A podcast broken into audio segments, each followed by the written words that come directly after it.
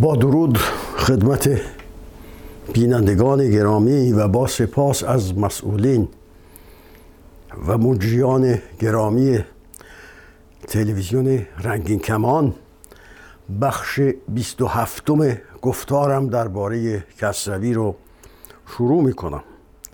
در بخش قبلی ما به اینجا رسیدیم که وارد فاز قتل کسروی شدیم و از این بخش به بعد بنده میخواهم روشن کنم که کسروی رو چگونه کشتند.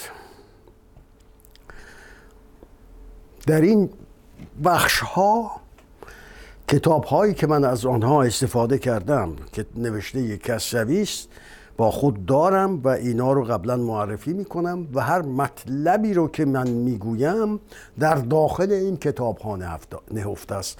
این بدین منظوره، بدین دلیله که سخنی بدون سند بنده در این سخنانم ارائه ندادم و نمیدهم و نخواهم داد. خب کتاب هایی که من امروز معرفی میکنم، یکی دفاعیات احمد کسرویه. دفاعیات احمد کسروی از سرپاس مختاری و پزشک احمدی. این کتاب تاریخ در پاریس چاپ شده، به وسیله خاوران چاپ شده و در حدود 130 صفحه هست و در این کتاب کسروی سخنان فراوانی در مورد زندگانی و فساد دیگران بیان کرده. کتاب دومی که استفاده کردم، یعنی مطالبم رو از اون تو یادداشت کردم، کتابی است به نام دادگاه. این کتاب رو در گذشته هم بخش قبلی یا یکی دو بخش قبلتر این رو ارائه کردم حضورتون. این کتاب دادگاه یکی از مهمترین کتاب‌های کسروی است. البته متاسفانه در این کتاب کسروی اینو نوشته روشن کنه که چرا داره کتاب سوزی میکنه. هیچ گونه از این مطلب، از این عمل، نه من و نه هیچ کس دیگه نمیتونه دفاع بکنه از کتاب سوزی. یکی از کارهای زشت و بد کسروی بود، ولی در عین حال مطالب فراوانی در این داخل این کتاب بیان کرده است. اون که من دارم تاریخ نشرش 1357 تهران، چاپ 4 و حضورتون عرض کنم که در حقیقت 64 صفحه است. کتاب دیگری دارم خدمتتون به ترتیب. کسروی زمانی که رضا شاه رفت و فساد در جامعه فراوانتر شد، بلبشو زیاد شد، کسروی بارها گفتم در سخنان قبلیم با مشکلات فراوانی روبرو شد. این مرد حاضر نبود فساد و بلبشویی و به هم ریختگی جامعه رو بدونه و باز خواهم گفت تا اون تاریخ، تا تاریخ قبل از رضا شاه، کسروی کمتر به مذهب شیعه سخن میگفت، در اون باره مطرح میکرد، ولی از 1320 به بعد به لحاظ اینکه دوباره این ملایان به میدان آمدند، دوباره این سنت‌های تشیع رو به میان کشیدند و کسروی فریادش، دادش بالاتر رفت بر علیه روحانیان و بر علیه خود شیعه. از کتابی شروع کرد که این رو هم باز خدمتتون ارائه کردم به نام در پیرامون اسلام. این کتاب یادمون باشد، من البته کتاب خودم رو به اصطلاح از بین بردم. 96 صفحه هست این کتاب که در از این هم مطلب خواهم گفت. یکی از کتاب ها شیعیگری است که موجب بیشتر مرگ کسروی این بود که به اصطلاح مکمل این کتابیست، بخوانید و داوری کنید که اون را هم و امروز نیاوردم در کنارشه. پشت سر آن کتاب صوفیگری رو نوشت کسروی. این کتاب شیعیگری حضورتون هستم، اون چه که من دارم تصورم میکنم همین چاپهای ابتدایی باید باشه، در اگر هم در زنده بودن کسروی نباشه همون سالها باشه، برای اینکه تاریخ نشش بیان نشده، ولی 121 صفحه است. پس از کتاب شیعیگری کتاب صوفیگری رو نوشت، باز در این مورد مطالب فراوانی نوشته. این کتاب هم باز طبق معمول متاسفانه تاریخ انتشار نداره و 76 صفحه است. کتاب بهاییگری رو نوشت بعد از آن، که خب در این کتاب دوباره به تشیع تاخت. این کتاب از چاپهای اولیه هست بدون تاریخ، 124 125 صفحه است و بالاخره کتاب ورجاوند بنیاد که در این مورد کسروی مدعی پیغمبری است. ولی اول بگم این کتاب چاپ 5 خرداد 1348 منتشر شده و تعداد صفحاتش 200، حضورتون عرض کنم که 228 29 230 صفحه است. من بارها صحبت کردم سخن به درازا نکشد. وقتی میگوییم کسروی مدعی پیغمبری بود، کسروی پیغمبری رو به عنوان نماینده خدا نمیدونست. هر انسانی میتونست پیغمبر باشه، بیشتر هدفش این بود که اصلاحگرا اگر باشی، ولی معتقد بود خدا هم حمایت میکنه، کمک میکنه. کسروی به خداوند اعتقاد داشت.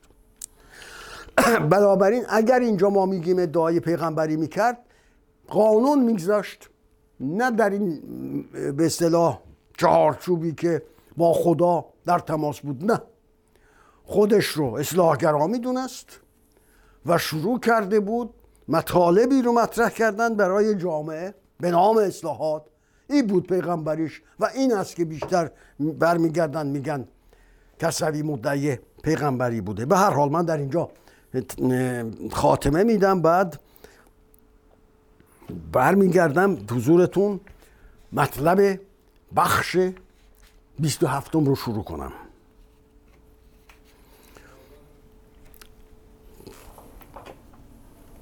اصل در سخنانم عرض کردم، اصل مطلبی که پیش اومد بعد از رفتن رضا شاه درگیری کسروی با عالمان دین بود.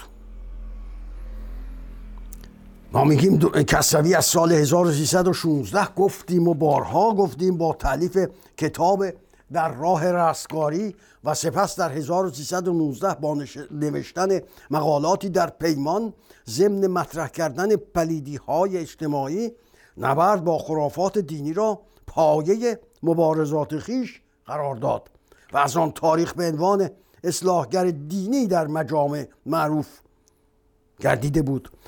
لیکن در مدت انتقاد وی، در این مدت که وی از مذهب انتقاد میکرد،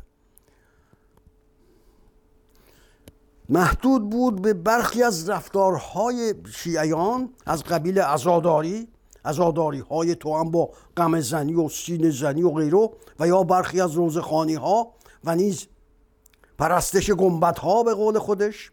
این قبیل انتقادات زیاد موجب رنجش متعصبان مذهب شیعه قرار نمی گرفت، برای که در اون تاریخ خیلی از مجتهدان درجه اول نیز بعضی از به اصطلاح رفتارها و حرکات شیعیان را در محرم ممنوع اعلام کرده بودند و قدغن کرده بودند. در این میان مجتهد بزرگی همچون شیخ مرتضی انصاری و شیخ کریم حائری نارضایتی خودشون را اعلام کرده بودند.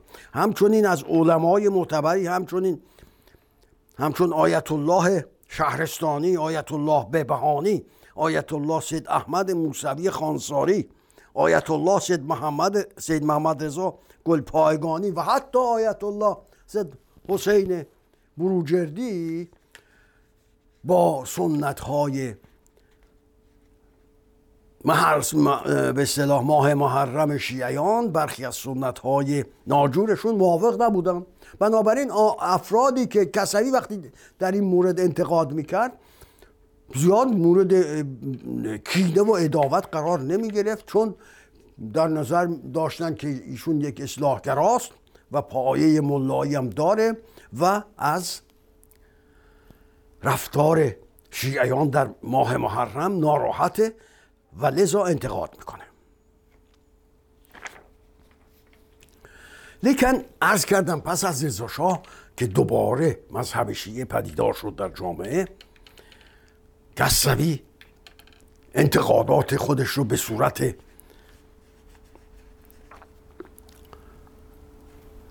عمیق‌تر شروع کرد.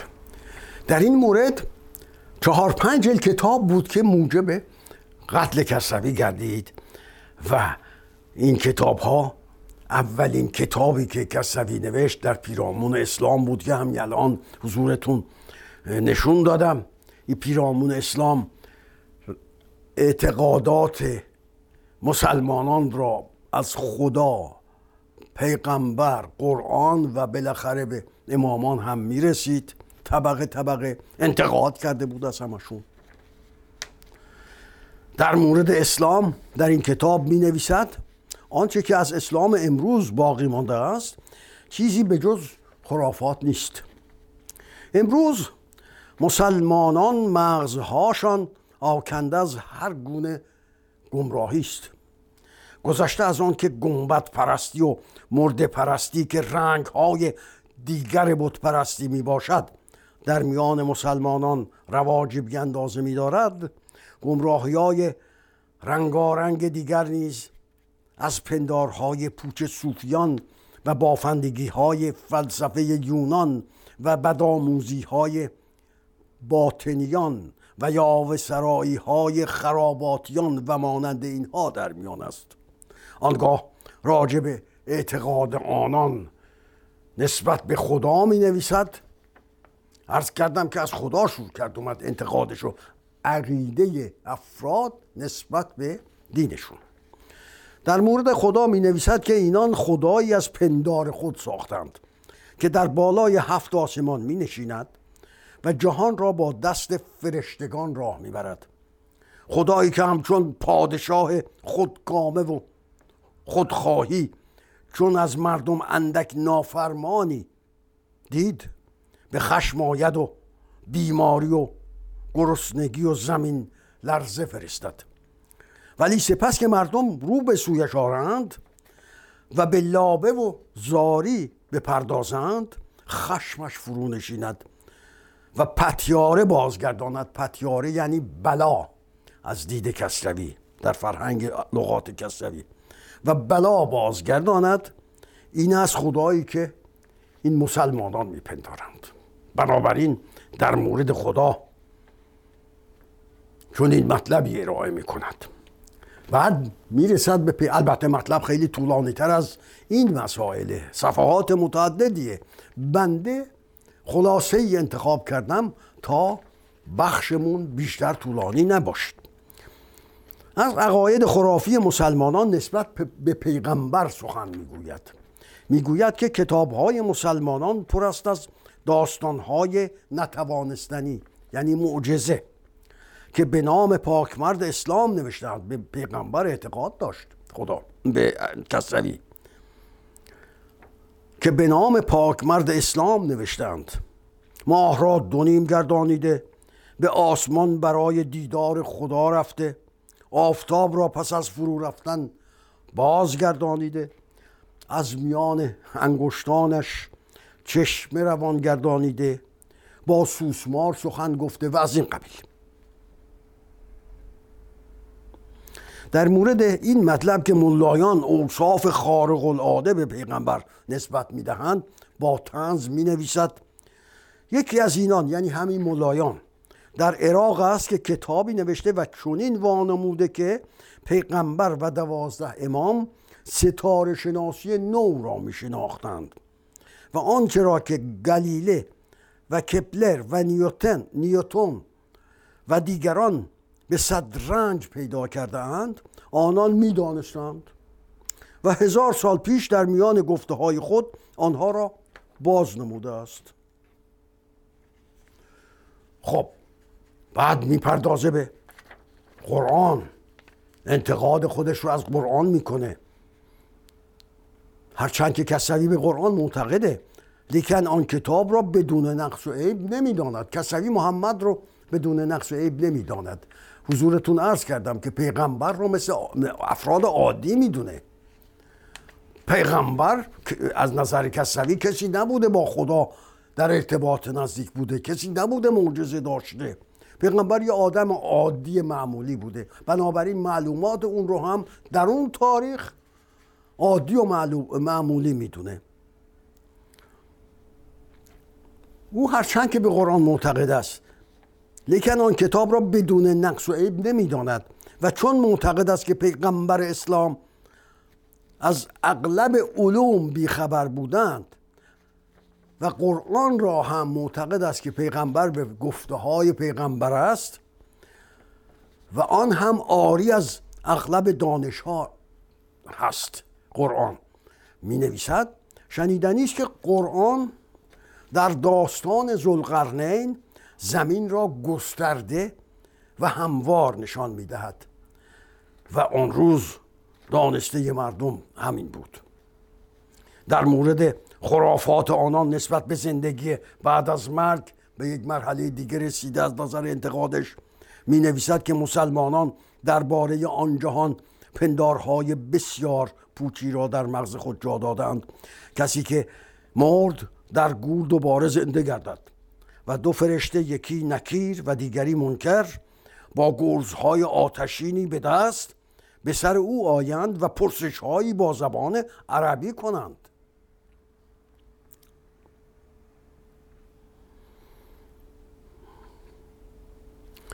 من ربک، من نبیک، که باید به هر پرسش پاسخ دهد.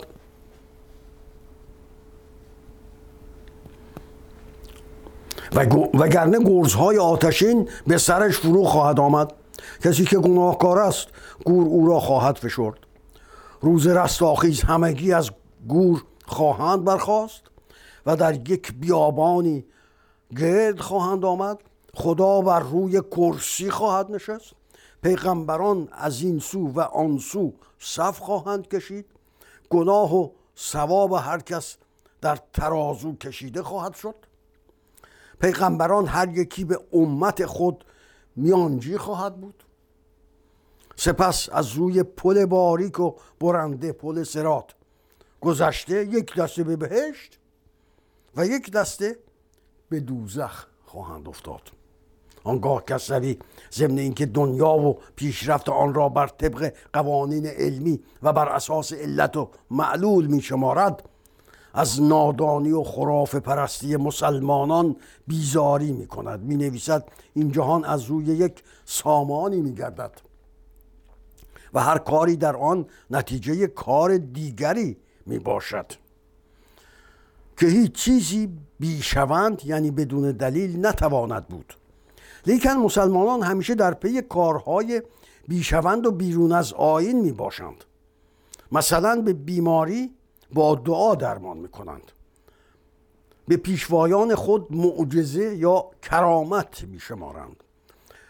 بازگشت عیسی و پیدایش امام ناپیدا، امام زمان را امام ناپیدا میگه، و زندگانی جاوید خضر که همه بیرون از آیین جهان است باور می دارند. سپس به باورهای خرافی شیعیان می پردازد این بار و می نویسد در ایران شیعیان از روی باورهای خود روزه می خوانند، سر می شکنند، سینه می زنند، مرده های خود را از گور بیرون آورده برای قم و عراق باز می کنند، بار می کنند، خود را در دیده بیگانگان رسوا گردانیده دست از این کارها بر نمی دارند. حاجی ها و مشهدی ها چون از روی کیش خود دولت را غاصب دانسته‌اند، با صد نیازی که به دولت می‌دارند با آن دشمنی می‌نمایند که تا می‌توانند از دادن مالیات و از فرستادن فرزندان خود به سربازی باز می‌ایستند. به قانون ارج نگذاشته شکستن قانون دولتی حکومتی را مایه سرفرازی می‌دانند. در جای دیگر از همین کتاب در پیرامون اسلام بنده تمام این مطالب رو که میگم صفحهش رو هم دانه دانه مطرحه که هر کسی خواست میتواند مراجعه کند و در پیرامون اسلام یا در کتاب‌های دیگه پیدا کند. در جای دیگر وی علت زوال اخلاقی مسلمانان از قبیل دروغگویی و زشتکاری را در آداب و آیین غلط اسلام امروزی میداند و می نویسد در این دستگاه اسلام نام به راستگویی و درستگویی و مانند آنها ارج گذارده نشده و نمی شود. در این اسلام در هر کیشی از آن چیزهایی هست که راستگویی و مانند آن را از کار انداخته است. در جایی که دین برای رفتن به بهشت است و این کار هم با خواندن نماز و گرفتن روزه و رفتن به مکه یا کربلا و مانند اینها انجام تواند گرفت، چه نیازی به راستگویی و درستکاری میماند. به طوری که پیداست کسروی در این کتاب ابتدا از انتقاد اسلام شروع کرده، همطور که حضورتون عرض کردم، سپس ضمن بیان زشتی‌های مذاهب و فرقه‌های دیگران، بدآموزی‌ها و خرافات ملایان و پیروان آنان را برملا کرده است. به دنبال آن اعتراض کسروی نسبت به دین اسلام و مذاهب و فرقه های آن تندتر و بی‌پرواتر گردیده. کتاب های دیگری که نوشته هر کتابی بیشتر تنده، در مورد شیعیان حملش بیشتر، عمیق‌تره. کتاب شیعیگری و سپس تکمیل شده آن به نام بخوانید و داوری کنید سند ارتداد وی را و قتلش را به دنبال داشت که متاسفانه به دلیل بیان و قلم چنین آدمی را کشتند. کاری نکرده بود به جز نقد کردن. بنده حالا میپردازم به کتاب بخوانید و داوری کنید. عرض کردم کتاب شیعیگری وقتی بیرون اومد، حالا حضورتون خواهم گفت، بلافاصله دولت جلوش گرفت و چون جلوش گرفت آدم سرسختی بود این کسروی و اونم بلافاصله در یکی دو ماه کتاب دیگری به نام بخوانید و داوری کنید نوشت در مقابله با سانسوری که حکومت راجع به این کتاب کرده بود. کتاب شیعیگری رو کسروی در این کتاب رو در بهمن ماه 1322 منتشر ساخت. به دنبال آن ملایان و مردم متعصب مسلمان و نیز رجال مذهبی کشور نسبت به مطالب آن اعتراض کرده و بر علیه وی شکایت به دادگاه بردند و پخش کتاب را ممنوع اعلام کردند. کسروی از پایین نشست و 4 ماه بعد برای توجیه عقاید خویش در پیش مردم کتاب فوق را، یعنی کتاب بخوانید و داوری کنید را، با توضیحات بیشتر انتشار و به داوری مردم واگذار کرد. خود در این باره می نویسد: ما چنان که خواهش کرده ایم دوست می داریم هر خواننده ای راستی را داور باشد، هیچ سخنی را بی دلیل از ما نپذیرد و از هیچ سخنی که با دلیل است چشم نپوشد، چنان داند که یک دادگاه بزرگی است که او داورش می باشد و رفتاری کند که شاینده چنان جایگاه می باشد. محتوای این کتاب به طوری که از نامش پیداست نقدی است بر مذهب شیعه و به عبارت کاملتر کسروی در این کتاب کیان و هستی مذهب شیعه را زیر سوال برده و مدعی شده است که اصولاً وجود یک چنین مذهبی ساختگی و سراپا خرافات و دروغ و مردم فریبی است. وی مطلب را با تاریخچه مختصر پیدایش شیعه شروع کرده و اشاره می کند که شیعیگری همزمان با قتل عثمان و جنگ‌های معاویه و علی بن ابی طالب پیدا شد. وی معتقد است که در ابتدا شیعیان به لحاظ این که یک مبارزه سیاسی در مقابل حکومت منحت امویان انجام می‌دادند، انسان‌های پاک و منزهی بودند. لیکن بعدها افرادی در این مذهب پیدا شدند که حق علی بن ابی طالب را ضایع شده پنداشتند و بر علیه خلفای راشدین جبهه گرفتند و از آنان ناخشنودی نمودند و بر علیه آنان سخنان ناشایست به زبان آوردند. بدین ترتیب نخستین آلودگی در بین پیروان این مذهب پدیدار گردید. سپس می نویسد دومین آلودگی مهمی که در مذهب شیعه پیدا شد در زمان جعفر ابن محمد امام ششم شیعیان بود. این شخص می گفت امام کسی است که از جانب خدا برگزیده باشد و اگر مردم می خواهند رستگار گردند باید به این برگزیده خدا گردن گذارند و فرمان برند و خمس و مال امام پردازند. معتقد است کسروی که امام به معنای امامان شیعه، مقدسین شیعه، کسانی که از طرف خدا آمده، کسانی که افراد بیگناه هستند، از زمان همین امام ششم جعفر صادق پدیدار شده. میگه باید به این برگزیده خدا گردن گذارند، امام رو میگه، و فرمان برند و خمس و مال امام پردازند که عرض کردم حضورتون، تأکید کردم.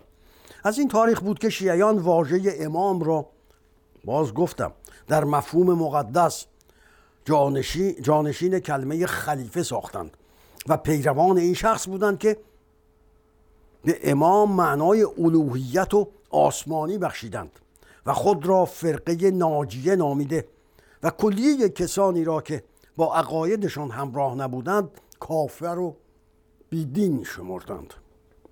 کسروی آنگاه سرگذشت مختصر امامان بعدی را به طور خلاصه بیان داشته و به داستان امام زمان میرسد.